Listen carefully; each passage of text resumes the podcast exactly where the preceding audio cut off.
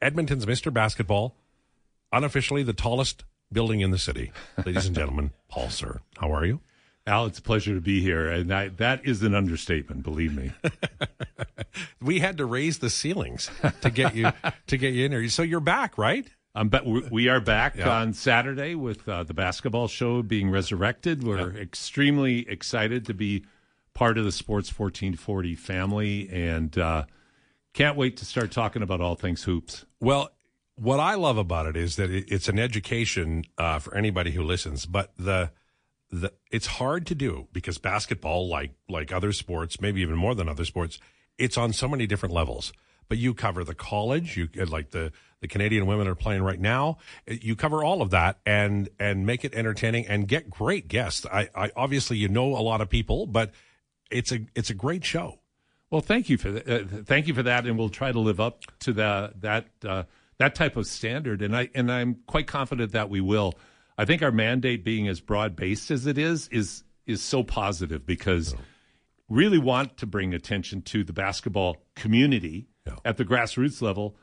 But boy, when you have the opportunity to layer in some of the great all time greats combined with current coaches, media people that really know uh, the Raptors, you name it. But uh, to that point, Al, we're very excited to be back, and I'm working with a couple of great, great guys that are going to really help carry me along. Well, uh, tell us who they are.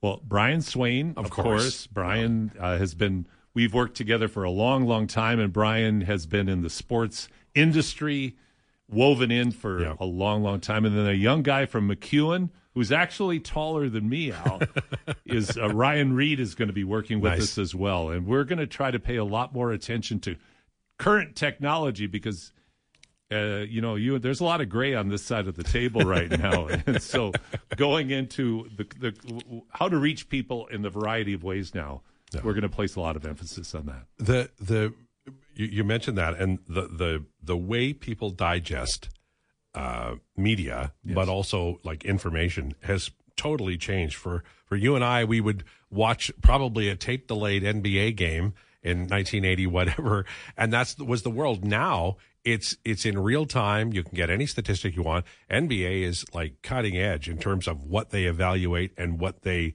you know have learned about trending and what's important. So you're going to drive into that a little bit. Absolutely. Uh, the way people consume information now is totally different. The way they watch sports is totally different. What they focus on is totally different. I love that you mentioned that because I remember being I played professionally overseas and I was in Belgium in 1978 and I got to watch the NBA Finals because it was on tape delay. Yeah, and yeah, uh, yeah, yeah you, one game a week on tape delay, and so yeah, things have changed.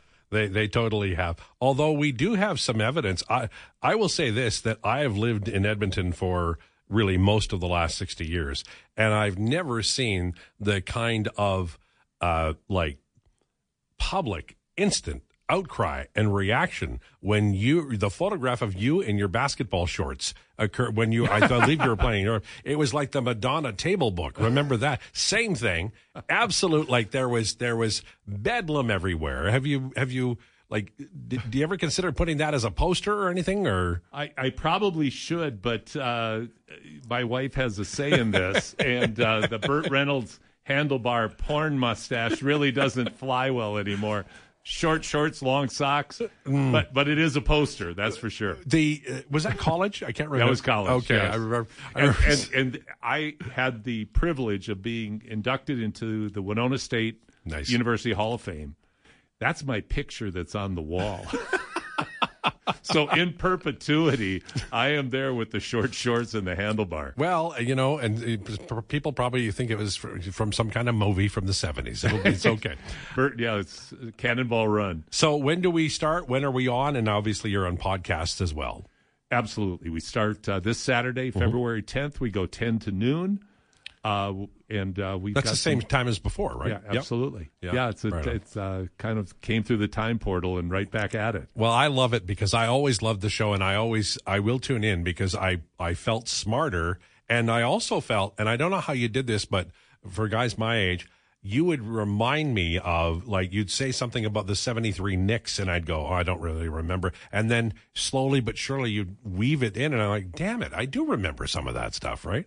Well, I think I, I think one of the advantages of being old is that you can t- like being able to talk about watching Wilt Chamberlain Yeah. match up against Bill Russell and weave that into today how both of those players have impacted what we see on the court today and so many other examples i think oftentimes is what is what young people honestly miss they only see what's in front of them right, Right. now Yeah. but the history and of course you go to jordan magic and bird and all of those things people hear snippets of it but to be able to connect it i think it, it makes it a lot of fun the, it, the I've we've talked about this before, but the NBA it doesn't matter what month it is, or the off season, mid season, preseason. It's always an interesting league. But we have the trade deadline today. Yes. Uh, anything? uh, Obviously, the the Knicks are doing good things. That's unusual. The Raptors are doing things. Anything jump out at you so far? Well, two things. Uh, I would say the Knicks are doing great things, which is almost an oxymoron or a contradiction in terms because they've been such a laughing stock Yeah. for so long. But they're, you know they're fun to watch, and they have really good players. Of which the Toronto uh, trade with Anunoby, he has made them even better. Right. So I think the Knicks are doing great things. It, when we talk about the Raptors, they're doing lots of things. Right. I just have no idea whether they're great things or not. I feel like when I think of the Raptors right now, I feel like a meteor has crashed into Earth and there's all this debris and you're waiting for the smoke to clear to see what actually is there. Yeah. Because the moves they make, I kind of scratch my head at some of them. And thus far, they haven't really gelled, but it's too early to Right. say what Masai is doing is good or bad. Well, and he also, I think, has a little bit of track based on his own past that you probably do things a little bit on faith where maybe you wouldn't if James Dolan was involved. Hundred percent, and I totally agree with you. That shot by Kawhi and that championship by the Raptors that has given him the breathing room to work his way through this process. And a year or two from now, maybe by then we'll know one way or the other. So uh, I have to ask you a 76ers question. When you lose Joel Embiid and there isn't another one, what, what do you what do you do? Like, do you just wait to lose out? And I mean, they're they're they're they've lost like a lot in the last ten, maybe seven, and they're last three or four in a row. They're bleeding, and nobody can like say, "Oh, they're not trying hard." They are, but they've lost the heart of the team. What do they do? Yeah, I mean, and that's one big heart. Yeah. Like you're talking about the reigning MVP having another MVP caliber season, the most physically impactful player in the game today Yeah. with an unbelievable skill set. Uh, I think Nurse, Nick Nurse, their coach, is doing a great job. They're trying to fill the gap. They made a good trade today for Buddy Hield. He's going to give them some outside shooting. He's not a he's not a game changer, but if you can go to a guy that can maybe on given nights hit three to five threes, that will help them. I think you know I I, I thought they might make a move uh, to try to fill the center spot a little bit better, but it looks like they're going to ride it out and hope that Embiid's knee injury isn't season ending. Yeah. Well, even if you can get back, like if they, I don't know where they're going to be when they get into the playoffs. Um, I always cheer slightly because uh, uh, my perception, my memory is that Oklahoma had a really Oklahoma City had a really good team, and it sort of it, they they they got sideswiped by two great fran- franchises eh, having good runs, and then everybody kind of took off from Oklahoma City, and and I think they missed out on a championship. They got close, but they didn't do it they they seem to be gathering force. Is it enough, or are they going to have the same issue that they had those years ago? I think the, th- that's a great that that's a great summation of Oklahoma City's uh, history. I, I, the West is so darn good and deep this year, Yeah, and you really can't look at anyone, including the defending champion Nuggets, and say these are that that's the team to beat. That's one of the teams to beat, but there's a lot of depth of really strong teams. What's Phoenix going to look like in two months if they're healthy? Yeah. They're playing awfully well. But as uh, far as OKC goes, Shai Gilgeous Alexander is to me, he's got to be in the thick of the MVP conversation. Uh, you and I last time we talked, we joked about uh, Holmgren. You know, like the stick thin. Yeah. What would that have been like against uh, Bill Laimbeer and the Detroit '88 Pistons? But but he's a great player, and the Lu Dort, the Montreal native, he's fantastic as well. I don't know if they have enough, but I don't know who has enough right, Right. now. I don't know if Denver has enough. we can agree though that LeBron is on the back half of his career. He's fully at least halfway through his career now, right? Well, I, I I think it's realistic to think he might retire by 50, and he probably would still be averaging 20. But Man. I mean, the guy's unbelievable. Now, where you really see the the realities is defensively. Yeah. That's the reality. But what he's doing with a 39 year old body with that kind of mileage on it is a testament to modern medicine and work ethic harmonizing because it's unbelievable at 39. Well, it, Kareem Abdul Jabbar played till he was 41. Yeah. Because his house burnt down and he lost millions of dollars because he didn't have insurance and he had to play for the money, literally, to get himself out of bankruptcy. Yeah. But he, by that time, was a broken down shadow. Yeah. LeBron still 40 minute games, Yeah. 25, 8, and 10. Kareem was was broken down, but Walton was broken, so it's okay. Walt, Walton snapped. Yes, his his 1986 season is one of the most miraculous comebacks I've ever seen because his body was such a train wreck. LeBron is interesting, and, and I know we're we're going to take a break in a minute, and we're looking forward to hearing you ten o'clock on on Saturday morning here on Sports fourteen forty with the basketball show. But as impressive as LeBron's career is on the court, every time I read about him and what he does off the court, you know, he really is a person to to like model yourself out in terms of what he's been able to accomplish. You know, a lot of us, you know, don't make as much as him, but he's made a lot of money and he's used a lot of money and and I guess influence in a very good way.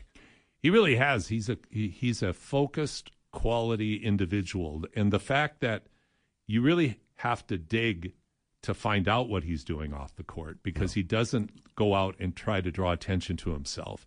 And you see all of the charitable giving that he does. That's Yeah. very purposeful. And I think if there's a word that's overused in sport, but it's focus. LeBron's one of the most focused, I think, individuals we've ever seen in professional sports. He knows what he wants. He's a he's he, but he he centers it in a moral, uh, I think, upstanding way. He's a, uh, for all intents and purposes, appears to be a great father and a great family man, member of the community, and of of course one of the greatest, if not the greatest, basketball player of all time. How's three on three going? Can't wait. Uh, Our 3x3 uh, um, Hoop City 3x3 will happen July 5th to the 7th. We'll have the top men's and women's teams here. We hope to have about 250 community teams playing.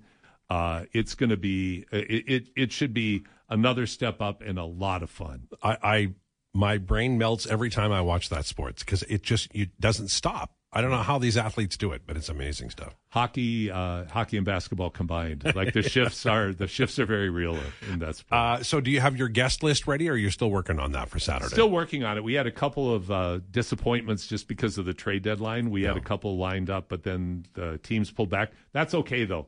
The next few weeks, I think, when you see the guests that we have, but we have uh, the great Ben Krikke on uh, Edmonton's own, who's doing a who's having an outstanding year at the University of Iowa. I, being an Iowa guy, is uh, very excited about that. Uh, we hope to have Yvonne Ejim on. Yvonne from Calgary plays at Gonzaga, has been National Player of the Year uh, in the NCAA. She just joined the women's national team to try to get the team to qualify for the Olympics. She's going to call us from Hungary. Uh, and then we have a few other surprises as well that we're still working on. Do you know, aside from you, the greatest export out of Iowa is soybeans. so that's you and soybeans, neck and neck. Three point six billion a year. You're a little higher than that. Well, I, I'm, I, you know, I'm, I'm like LeBron. I've got those zeros on my checkbook like that. so, uh, yeah, soybeans and Paul. That sounds about right. I'm thrilled you're back. I'm thrilled Ryan is back. I'm going to look forward to it. I'm going to listen. God bless you, and best of luck to you.